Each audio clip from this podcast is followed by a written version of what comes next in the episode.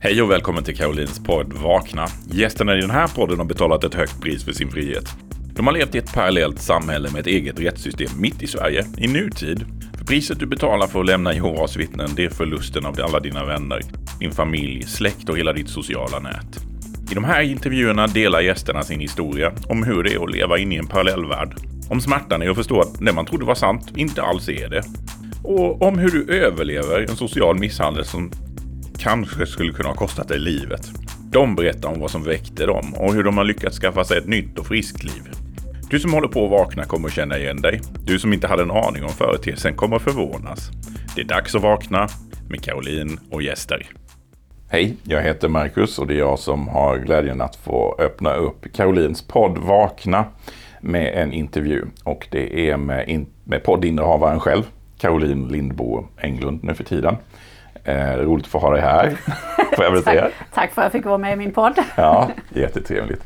Vi är lite nyfikna på dig då, eller jag är det till att börja med. Så jag tänkte fråga, vem är du Caroline? Jag är företagare, jag är dansk, eh, jag äger ett antal bolag tillsammans med, med dig. Eh, jag är gift, jag har två barn och har två bonusbarn också. Ja, det är väl mig, jag är 50. Mm. Mm. Du pratar ju förvånansvärt eh, god svenska för att vara dansk. Ja, tack så mycket. Hur kommer det sig? Jag har bott i Sverige sedan 98. Så eh, jag har bott här i många år. Ja. Mm. Och vad, vad, vad, gör du mest nu för tiden då? Det mesta jag gör nu för tiden är att eh, driva bolag tillsammans med dig och göra nya affärer. Så min, min vardag är fylld av den vardag vi har byggt tillsammans. Men jag driver också de här frågorna omkring eh, livet efter ett, eh, ett brott. Mm. Det, det, är viktigt för mig. Ett brott? Nej, det var ju dumt. Livet efter en livskris kan man säga. Mm. Eller livet efter en eh, livsförändring. Mm. Eftersom jag själv har varit med om det så är det någonting jag ser jag har sett ett stort vakuum på marknaden. Att när jag själv var mitt i livskrisen hittade jag inte riktigt det jag behövde. Mm. Och äh, bryta upp från en sekt som du och jag har gjort är väldigt speciellt. Mm. Och många har svårt att förstå vilken äh, tumult det är att göra det. Äh, att när allting rivs bort från dig. Så en stor del av min tid idag går faktiskt på detta. Jag tycker det är spännande och intressant och jag känner att jag kan bidra med någonting. Mm. Intressant. Och mm. därav denna podden då. Men om, om vi backar tillbaka lite grann bara så man får bilden av det. Vad, hur, hur, hur, gammal var du när du blev ett Jehovas vittne? Jag var 16 när jag döpte mig eh, och jag döpte mig i Danmark. Jag växte upp som ett Jehovas vittne så det var eh, upplärning från jag var liten. Mm. 16, det är ganska så ungt. Ja. Vad, vad gjorde du som Jehovas vittne? Jag var, väldigt, jag var en väldigt eh, energisk och drivande, eh, väldigt troende Jehovas vittne. Jag hade väl i ungdomsåren en liten eh, sådär två parallellliv som de flesta tonåringar har som växer upp som Jehovas vittnen. Lite test på vad som det är utanför. Men alltid en väldigt stark tro på att det här var sanningen. Så eh, väldigt tidigt så började jag bli, eh, när jag var färdig med skolan och mitt efterpluck, så började jag vara hjälppionjär så snart jag kunde vara det. Mm.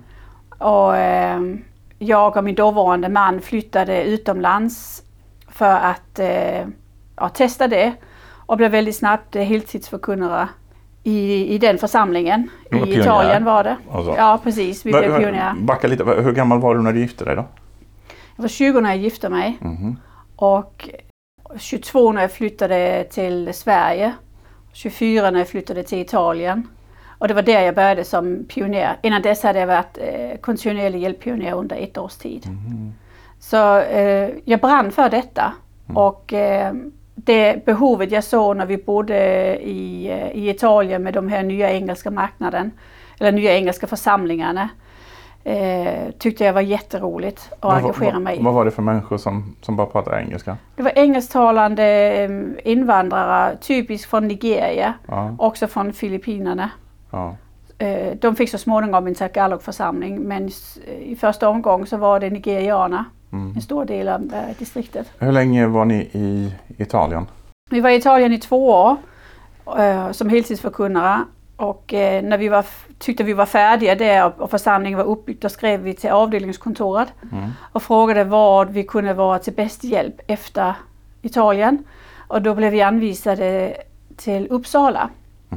Och kom vi upp dit och eh, fick jättespännande distrikt i Uppsala. Ett distrikt som inte hade genomgåtts på tre till fem år. Så det var en rolig tid som pionjär. Va, hur försörjde ni er när ni var i Uppsala?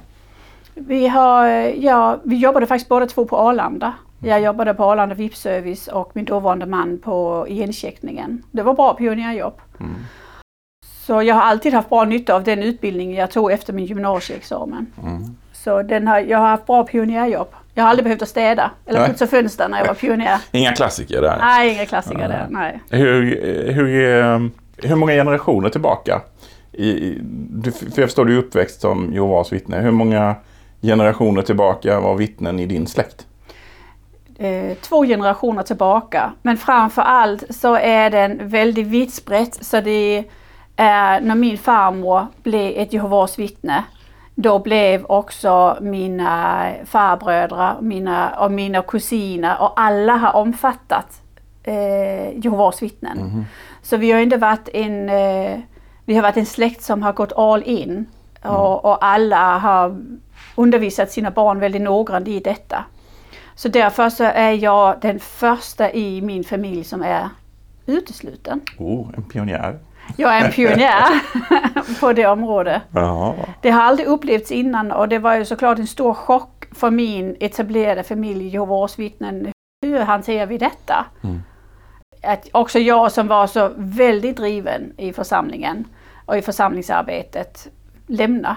Mm. Och det, eh, vad jag förstod så var det ingen i hela din släkt som hade någonsin skilt sig heller.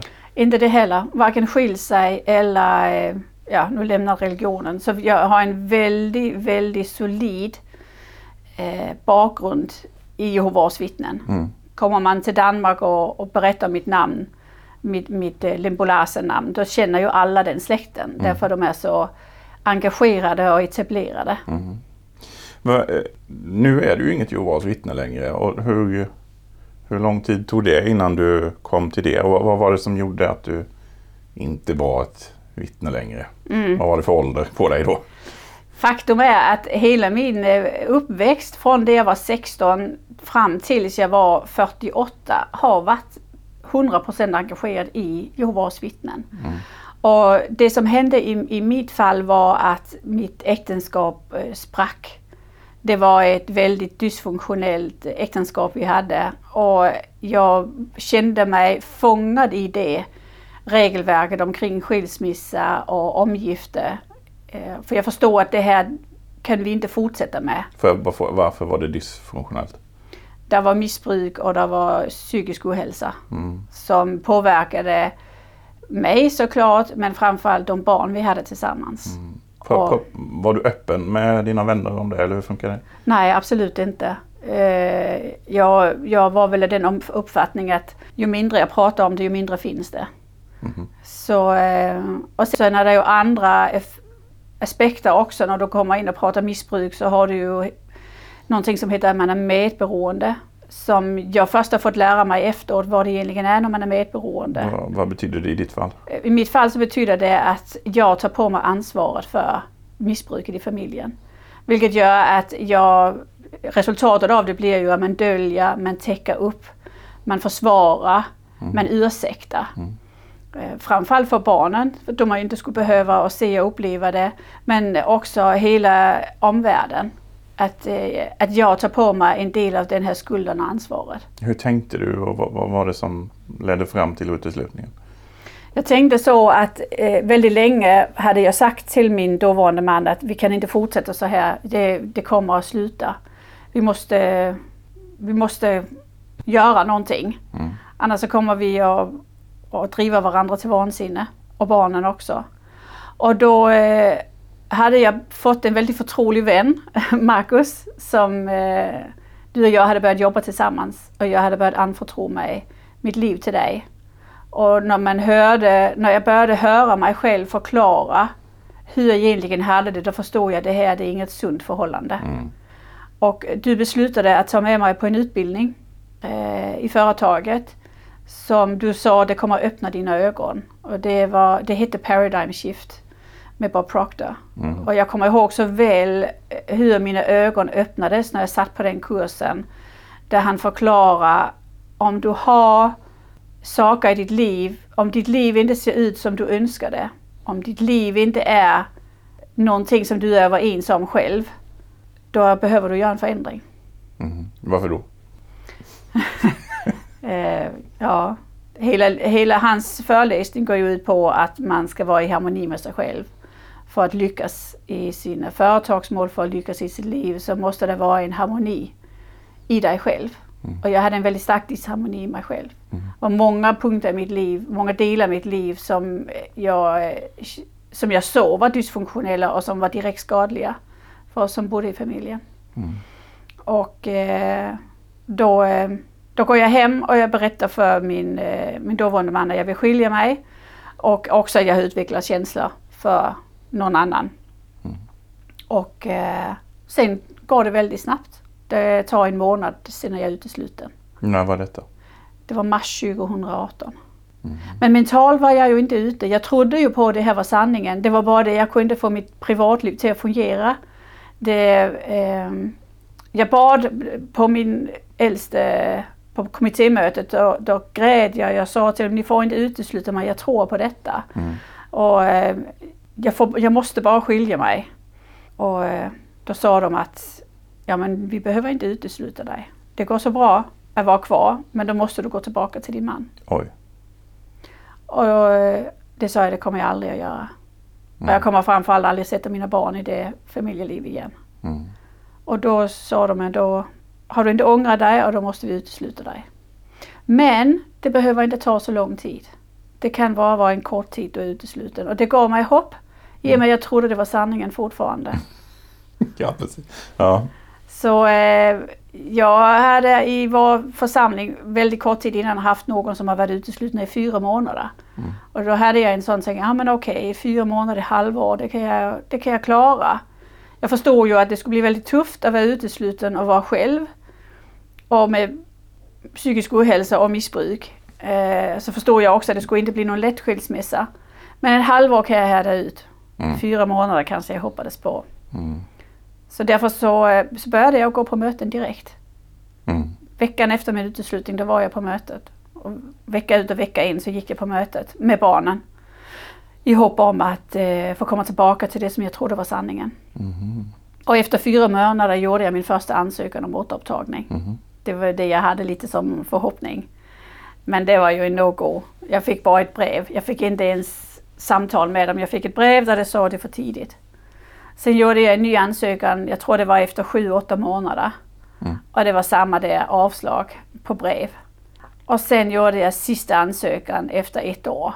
Och återigen, nej det är för tidigt. Du fick Inget inte ens träffa din kommitté? Jag fick inte ens träffa dem. Mm. Jag tror det är lite mot anvisningarna de har egentligen. Ja, det var väldigt, väldigt nedslående för mig för jag förstod ingenting och jag hade ju inte kontakt med någon. Och jag hade aldrig varit utesluten innan och jag trodde ju på detta. Och jag trodde att de äldst, äldsta bröderna var där för att, att uppmuntra mig och hjälpa mig. Men jag kände att nej, jag var inte välkommen. Nej. Och hela min historik av heltidstjänst och engagemang, det var, det var borta. Det, det är liksom ingenting som, som tjänar dig gott. Att, ja men okej, hon har ändå. Hon hade en livskris, eh, men vi vet ju vem Caroline är. Vi vet hur hon brinner för detta. Det är klart hon ska få en chans. Tror jag att det gick upp för mig att det här kanske inte är helt gudomligt. Ja, det, det undrar jag också. Vad var, vad var det som började klia i dig? Till att Det som- vakna? Det som började klia i mig, för det, under hela det här året var jag ju inte vaken. Nej. Jag var ju, jag definierade mig själv som ett Jehovas vittne. Mm. Fast utesluten, men jag var ett Jehovas vittne. Det som började klia i mig var, jag måste börja på mitt liv någon gång. Jag kan inte gå i det här vakuum. Och barnen går i ett vakuum. Aldrig ha socialt umgänge, inte umgås med familjen, inte... Vadå inte ha socialt umgänge? Bara För att i det ögonblick jag blev utesluten fick inte barnens kompisar komma hem till oss längre i vårt hem. Nej. Och eh, i en skilsmässa som är väldigt, väldigt slitsam, då orkar inte barnen alltid vara hos andra. Och barnen orkar inte att, att se den här faktiskt hat mot deras mamma. För, för ett barn så, så tolkas det som hat. när plötsligt vännerna inte hälsar på dig, när ut, överlämning ska ske ute på parkeringen. Mm. Eh, när, det alltid har varit med, när det alltid har varit med en kopp kaffe inne i köket. Ja, ja. Med Eh, föräldrarna då. och de såg också att eh, de såg hur ledsen jag var. Mm. Att det var, jag var väldigt, väldigt ensam. Eh, din make, blev han också utesluten då? Nej, det gjorde han inte. Han har varit äldst i väldigt många år och, och förstår ju hur lingo det är. Och, och hur en äldstekrets tänker och hur formulerar sig. Så han blev inte utesluten och eh, han anser väl inte att han har gjort någonting uteslutningsbart. Så eh, han, han flyttade lite till olika församlingar och så vidare. Men det var väldigt svårt för mig för att vi var en känd familj inom Jehovas vittnen och man säger man har bara ens eget namn och jag kände att mitt namn blev väldigt, väldigt smutskastat. För att, hur, hur menar du då? Därför det blev sagt väldigt många lögner om mig. Eh, när en man med psykisk ohälsa och missbruk släpps loss i en skilsmässa och min mick stängs ner. Mm. Då blir det, i en vanlig skilsmässa så blir det väldigt, eh, väldigt ojämnt alltid. Men då har i alla fall båda två möjligheter att tala ut och berätta. Men i det här tillfället så blev det ju bara hans berättelse som blev delat och jag blev ju eh, jag blev förklarad som en ond människa. Mm. Och också därför att jag inte blev släppt in i församlingen igen. För att min berättelse blev förvanskad. Mm. Det, var, eh, det var en väldigt, väldigt felaktig sida som blev, som blev lagt fram omkring mig och den situation vi har haft hemma. Jag vet ju att det var, var väldigt eh, tumult för din del och det var eh, mycket det som gjorde att jag själv vaknade. Mm. För jag såg att det här kan ju inte vara gudomligt hur det här hanterades. Eh, men... eh, Man kan säga att det var ett par, jag vet inte om du vet, kommer ihåg det, men jag kommer alltid ihåg på sammankomster, det är ju alltid ett klassiskt punkt som handlar om uteslutning. Mm. Hur hanterar man uteslutna? Och så har man de här filmerna som visar gråtande föräldrar som inte svarar när ens barn behöver in och så vidare. Mm, och så är det synd om föräldrarna. Ja, så är det synd om föräldrarna.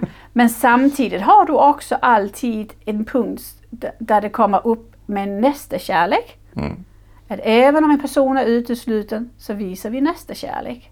Eh, Medmänsklighet. Som eh, ett exempel jag har hört mm, flertal gånger som finns i litteraturen också. En utesluten kvinna står vid vägen och har fått punktering och du kör förbi som äldste broder eller som broder. Kan du stoppa och hjälpa den här kvinnan? Och då, jag tror till och med den har lagt till att det regnar. Mm. Självklart kan du göra det, för det är en medmänniska som behöver hjälp. Mm. Den testade jag ju ett par gånger när det var verkligen, verkligen kris. Mm. Eh, och jag behövde, jag behövde hjälp. Mm. Det var ingen hjälp. Nej. Jag ringde, jag skickade sms. När det var riktig kris, jag behövde hjälp. Mm. De svarade inte och de svarade inte på mina sms. Du var definierad som ond antagligen då. Ja, Eh, ja, det var jättetråkigt. en, det var, ja, det var en sån väckarklocka. Jag bara, Men det här, det är inte det jag har, det är inte det jag trodde på. Det var inte den bilden jag hade religionen jag var med i. Så alla de här sakerna tillsammans var ju såklart väckarklocka för mig. Om det är gudomligt så ser ju Gud hur jag lever mitt liv och hur, hur mycket jag behöver min religion. För jag kände jag behövde religionen. Jehova ser ju det. Men de äldste såg inte det och då förstår jag, då är det ingen kommunikation mellan de äldste och Jehova. Nej. Och när, hur gammal var du när du blev utesluten nu? 48. 48. Och när, när vaknade du då, skulle du säga? 49. Ja, jag tror det, Det tog bara ett år? Ja, ett år. Då, jag vill inte säga att jag var fullständigt vaken. Man kan säga eh, då började jag att titta lite omkring. Jag kan säga att jag började öppna ögonen Mm. och, och titta lite omkring. Men jag var fortfarande yrvaken. Ja. Ja. Var, var, det, var det några saker som bidrog till att du kunde vakna? Någonting du tog in eller någonting du... Ja. Ja, det var det ju. Vi, sidolöpande har du och jag börjat att läsa mycket omkring personlig utveckling i det området. Och där jag har lärt mig många tekniker som rent konkret har hjälpt oss i vår krishantering. Mm. Som ju är förbjudna i den religionen vi kommer ifrån. Vi har börjat på meditation. Vi har tagit in eh, hypnos, hur det fungerar för att eh, skapa sunda program i dig själv. Mm. Och, och det är ju förbjudet inom Jehovas vittnen. Mm. Men verktyg som faktiskt har hjälpt. Som har varit riktigt kraftfulla. Och det är klart jag tänker, men varför ska det vara förbjudet? En annan sak vi lärde oss, det var vad viktig guidning från hjärtat är.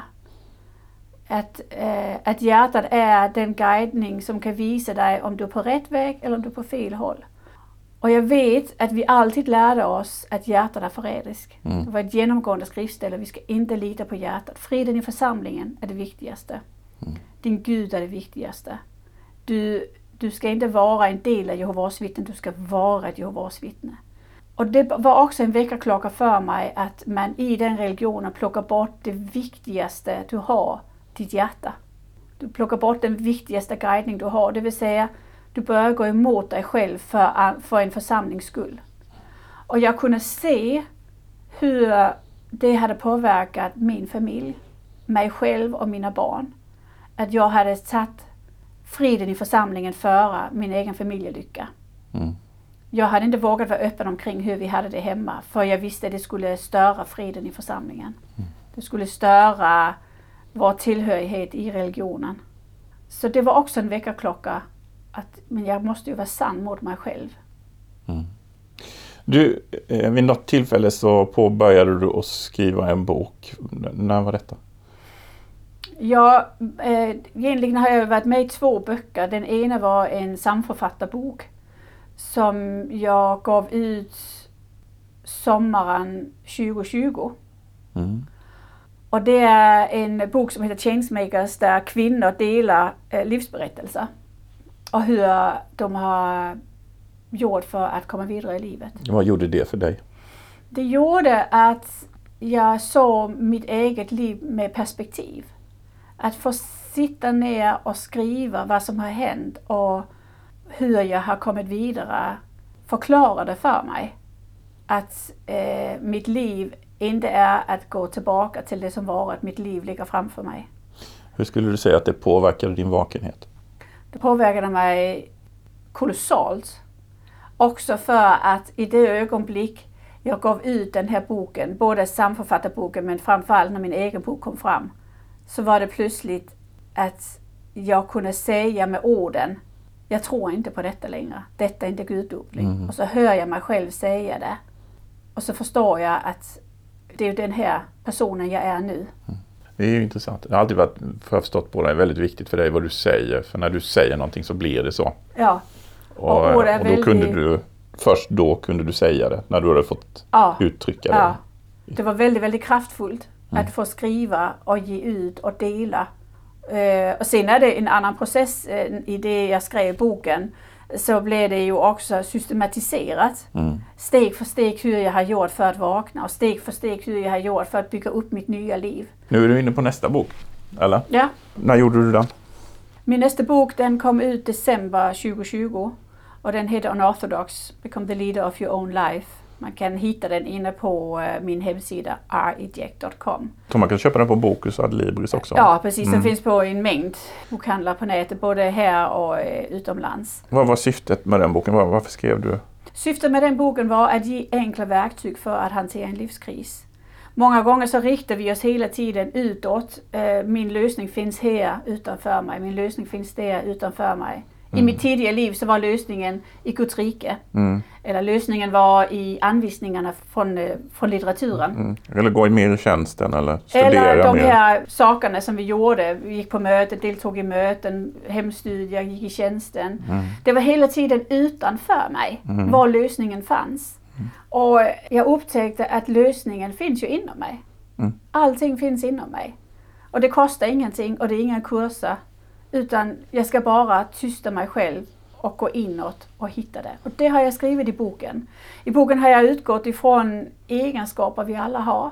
Och egenskaper som kan vändas till någonting bra men också till någonting destruktivt. För valet ligger alltid hos oss. Mm. Om man säger den egenskap positivitet som jag, som jag har medfödd och som jag uppskattar otroligt mycket. Och som också har varit en av de egenskaperna som har drivit mig framåt i mitt liv. Men det kan också vara en destruktiv egenskap. Därför du kan börja döma andra för varför ser inte de på livet som mig? Varför är inte de som positiva? Varför gör de inte det? Och då plötsligt så blir någonting som kan vara väldigt bra någonting väldigt destruktivt. Det är ungefär som man gör som Jehovas vittne. Man försöker hjälpa alla att tänka samma som en själv. Ja, Men är det, nu, jag vet ju att din bok kommer av en väldigt våldsam skilsmässa. Så det är väldigt, du tar de här eh, otäcka situationerna, riktigt otäcka situationerna och så plockar du sen fram metoderna för hur man kan ändra sitt tänkande kring det. Nu ska vi inte prata om det nu för då kan det bli en väl, väldigt lång stund här. Så jag tänkte om vi bara, jag förstår böckerna var, och särskilt unorthodox då, var någonting som gjorde mycket för att du skulle kunna vakna. För det tar ju väldigt många år för eh, en del. Det kan ju ta tio år om man liksom är under täcket halvvaken. Och det är ju rätt sorgligt. att något av det jag har upptäckt är att, att vakna kommer inte av sig själv. Nej. Du kan inte säga när tiden går så vaknar jag. Mm. Så är definitivt inte saken. Du måste antingen ha någon annan, nu hade jag dig, vi hade varandra, vi kunde ruska om varandra. Mm. Men annars så måste man börja ta till sig, läsa litteratur. Hur har andra gjort det? Och det Mm. är faktiskt det som är en av mina syften med podden här, att vara en sån som kan stå och skaka. Mm. Det finns ett liv på andra sidan som är helt fantastiskt. Ja, så om vi rör oss lite framåt och vad, hur eh, du vaknade. Ja. Och det gick ganska så fort. Det gjorde det. Om man, om man sätter det i förhållande till, till en, en del andra. Och en del andra halkar ju tillbaka bara för att det känns tryggt också. Men nu då? Hur, eh, hur har du det idag? Hur är ditt liv idag? Eh, idag har jag ett vakant liv där jag kan se det jag har varit med om, eller den religion jag har varit med i som en kult. Mm. Eller sekt. Det är ganska så grovt för det gör man ju aldrig som Jehovas vittne. Det, det, det är ju det finaste som finns. Och det, finns, det finns sekter men Jehovas vittnen inte är det. Hur, hur menar du? Och det har jag upptäckt att så säger ju alla som är med i en sekt. De är ju aldrig själv med i en sekt. Det är ju alltid någon annan. Ja. Vi kan ju, Jehovas vittnen kan ju sitta och prata om Livets Ord som sekt. Mm. Eller eh, Pingstkyrkan. Mm. Eller eh, vad det nu var, Knutby. Men aldrig själv. Och det gör de andra ju också. Så det har jag upptäckt att de mekanismerna är ungefär likadana. Jag har också när jag har pluggat andra religioner, jag har läst sektbarn till exempel, jag har sett att det är exakt samma mönster. Man har lite olika benämningar på det men samma, eh, samma processer som man formar barnen in i. Mm. Så att, att ta till mig kunskap har ju vidgat mina horisonter. Och mitt liv idag så är ju, är ju fantastiskt. Jag känner mig fri och jag känner mig vaken. Och jag känner också en, eh, ett överskott till att skicka kärlek till alla de som har gjort mig väldigt ont. För jag tycker synd om dem idag. Mm. Jag ser dem som fångna själar som gör någonting som går mot dem själv. För ingen människa vill vara så elak som det faktiskt upplevs på andra sidan. Nej. Eh, Och framför inte dem, men de gör det av kärlek. Men det kan vara så väldigt missförstått den typen av kärlek. Kärlek kan bli väldigt missförstått eh, på många olika sätt. Nu, nu har du ju förmodligen ingen kontakt med de som, tidigare, som dina tidigare vänner. Hur, har du nya vänner nu då? Eller? Och hur skaffar du dem i så fall? Jag har nya vänner. Men det är ju väldigt speciellt för jag har ju inga vänner som har känt mig mer än ett par år tillbaka. Samtidigt kan det också bli väldigt positivt. För att jag har ju möjlighet att forma bilden av vem Caroline är på ett helt nytt sätt. Så det är ju en gåva att få. Vi har varit väldigt restriktiva med att släppa in, eller med att vidga vår vänskapskrets. För att vi har upptäckt den enorma sociala gemenskap vi har haft i vårt tidigare liv inte alltid har gynnat oss. För det är viktigt att man förstår vem man själv är och vad man själv står för innan vi släpper in nya på livet. Är det något fel med att ha- väldigt många vänner menar du? Nej, det är klart det är inget fel i någonting. Man får göra precis som man vill. Jag upplever för min egen del så har jag blivit väldigt färgad av de jag har umgåtts med. Mm. Så om nu jag är lite wobbly i min egen vibration, om jag ibland är hög, ibland är jag låg, ibland är jag glad, ibland är jag ledsen, är det väldigt lätt att jag färgas av de jag är omkring mig. Och jag drar ju lika till mig. Mm. Och, ehm, och därför har vi varit noggranna med att stabilisera oss själv innan vi börjar och dra in nya i vårt liv. Attraktionslagen funkar ju även på hur man hittar vänner. Så om jag, har, om jag är stabil, om jag är positiv och jag är säker på mig själv, då kommer jag också dra in likasinnade i mitt liv. Och det är de vännerna jag vill ha i mitt liv. Inte de som förlitar sig på en organisation, en religion eller ett, en struktur, utan de som förlitar på sig själv. Men då måste jag själv vara där först. Mm. Så det har vi ju jobbat mycket på, att hitta oss själv. och eh, även bygga ihop vår familj. Vi har ju barn och vi har bonusbarn i varandra. Och, eh, och det har varit viktigt att stabilisera den enheten. Och nu har vi börjat släppa på lite, lite vänner försiktigt. Mm. Men jag vill inte säga att jag har ett, eh, ett hav av människor att umgås med. Hur är kontakten med din familj med tanke på uteslutning? Den, man kan säga jag har, jag har släkt och jag har familj. Jag har två systrar och jag har med, med respektive familj och jag har en mamma Mm. som fantastiska. De har ju också fått förstå hur, hur ska vi hantera detta? Hur gör man med en utesluten? Och i början så var det traditionellt följa anvisningarna. Mm. Inte min mamma. Hon har alltid, hon förstod vilken kris jag gick igenom och hon har stått där för mig. Men min övriga, mina övriga systrar har ju följt anvisningarna först. Och sen har de ju också vaknat upp. Fall min ena syster har ju vaknat upp faktiskt ungefär efter ett år. Då förstod hon att, att så här, det här kan inte vara gudomligt att man behandlar sin egen syster så, så ont. Så hon har jag full kontakt med. Och min andra syster hon är på väg om man säger så. Mm. Hon är på G. Ja, vad fint. Mm. Men min släkt har jag ingen kontakt med alls. Nej, okej. Nej, och de pratar inte om mig. Jag finns inte. Hur känns det då? Det känns väldigt, väldigt sorgligt. När jag pratar om det så just nu så känns det ju som om mitt hjärta gråter. Mm. För jag älskar dem och jag tycker om dem. Tycker synd om dem. Att de inte, och jag vet de saknar mig också. Att de inte vågar att ta kontakt med mig. Det är klart det gör ont i hjärtat. Kan du se din uteslutning som någon slags välsignelse? Hur, hur tänker du i så fall? Ja, det kan jag definitivt. För det liv jag har idag hade jag aldrig haft som ett vittne. Jag hade aldrig haft möjlighet att, eh, att ha det äktenskap som jag har idag. Jag hade aldrig haft möjlighet för att ha den mentala frihet. Och också att ge mina barn och bonusbarn den fantastiska uppväxt vi kan ge dem nu. Och nu pratar jag inte bara om att de kan fira jul och födelsedagar, för jag tror inte det är det som utgör, utgör essensen av en kvalitet när man är barn. Även om det är klart de tycker det är väldigt kul. Men, men essensen, eller det viktiga ligger i att de får en mental frihet. Jag kan faktiskt erbjuda dem religionsfrihet, sexuell frihet, valfrihet, politisk frihet. Mm. De kan få, jag kan ge dem ett liv där de kan få leva enligt barnkonventionen. Mm. Med de rättigheterna de har. För som Jehovas vittne kan du inte ge dina barn den rättigheten. Du kan inte ge dina barn rättigheten till religionsfrihet. Du kan, inte, säga, du kan inte ge din barn möjligheten att eh, konfirmera sig.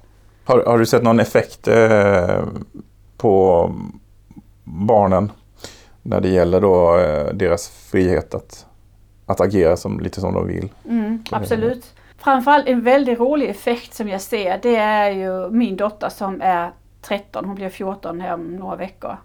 Det här samspel som finns mellan kompisar. Att inte, begräns, att inte vara begränsad till kompisar i församlingen som är väldigt, väldigt få. Om man ska skjutsa hit och dit och så är de på samma ålder men de kanske inte har samma intressen. Men nu i, i det livet här har hon ju en mängd vänner baserat på intressen och personlighet.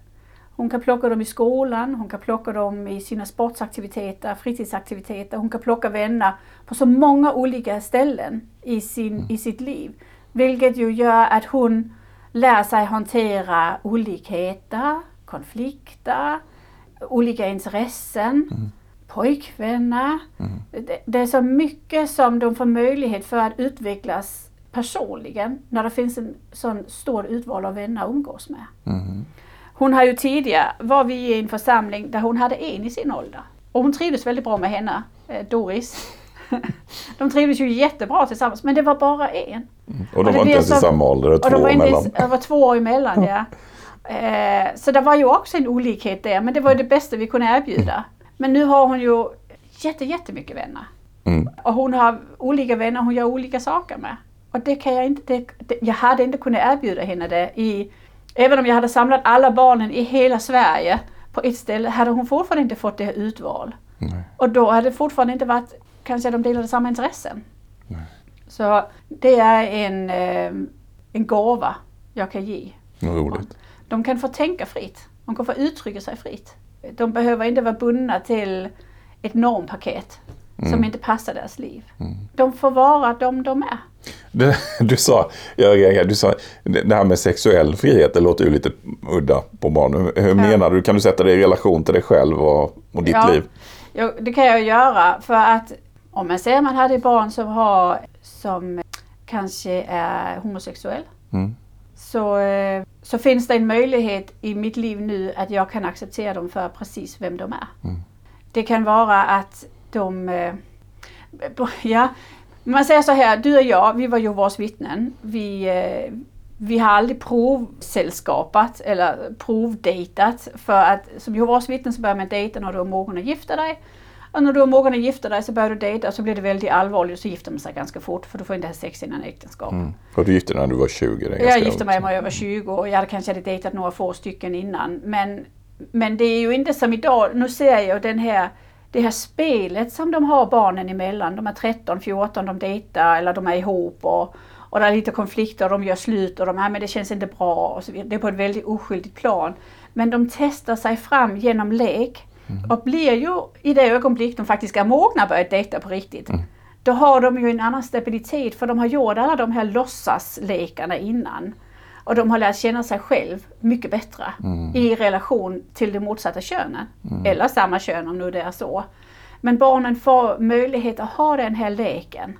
Och det hade ju, det kunde vi inte tillåta som Jehovas vittne. Vi kunde inte tillåta, dels skulle vi inte tillåta dem vara så tajta med världsliga klasskompisar.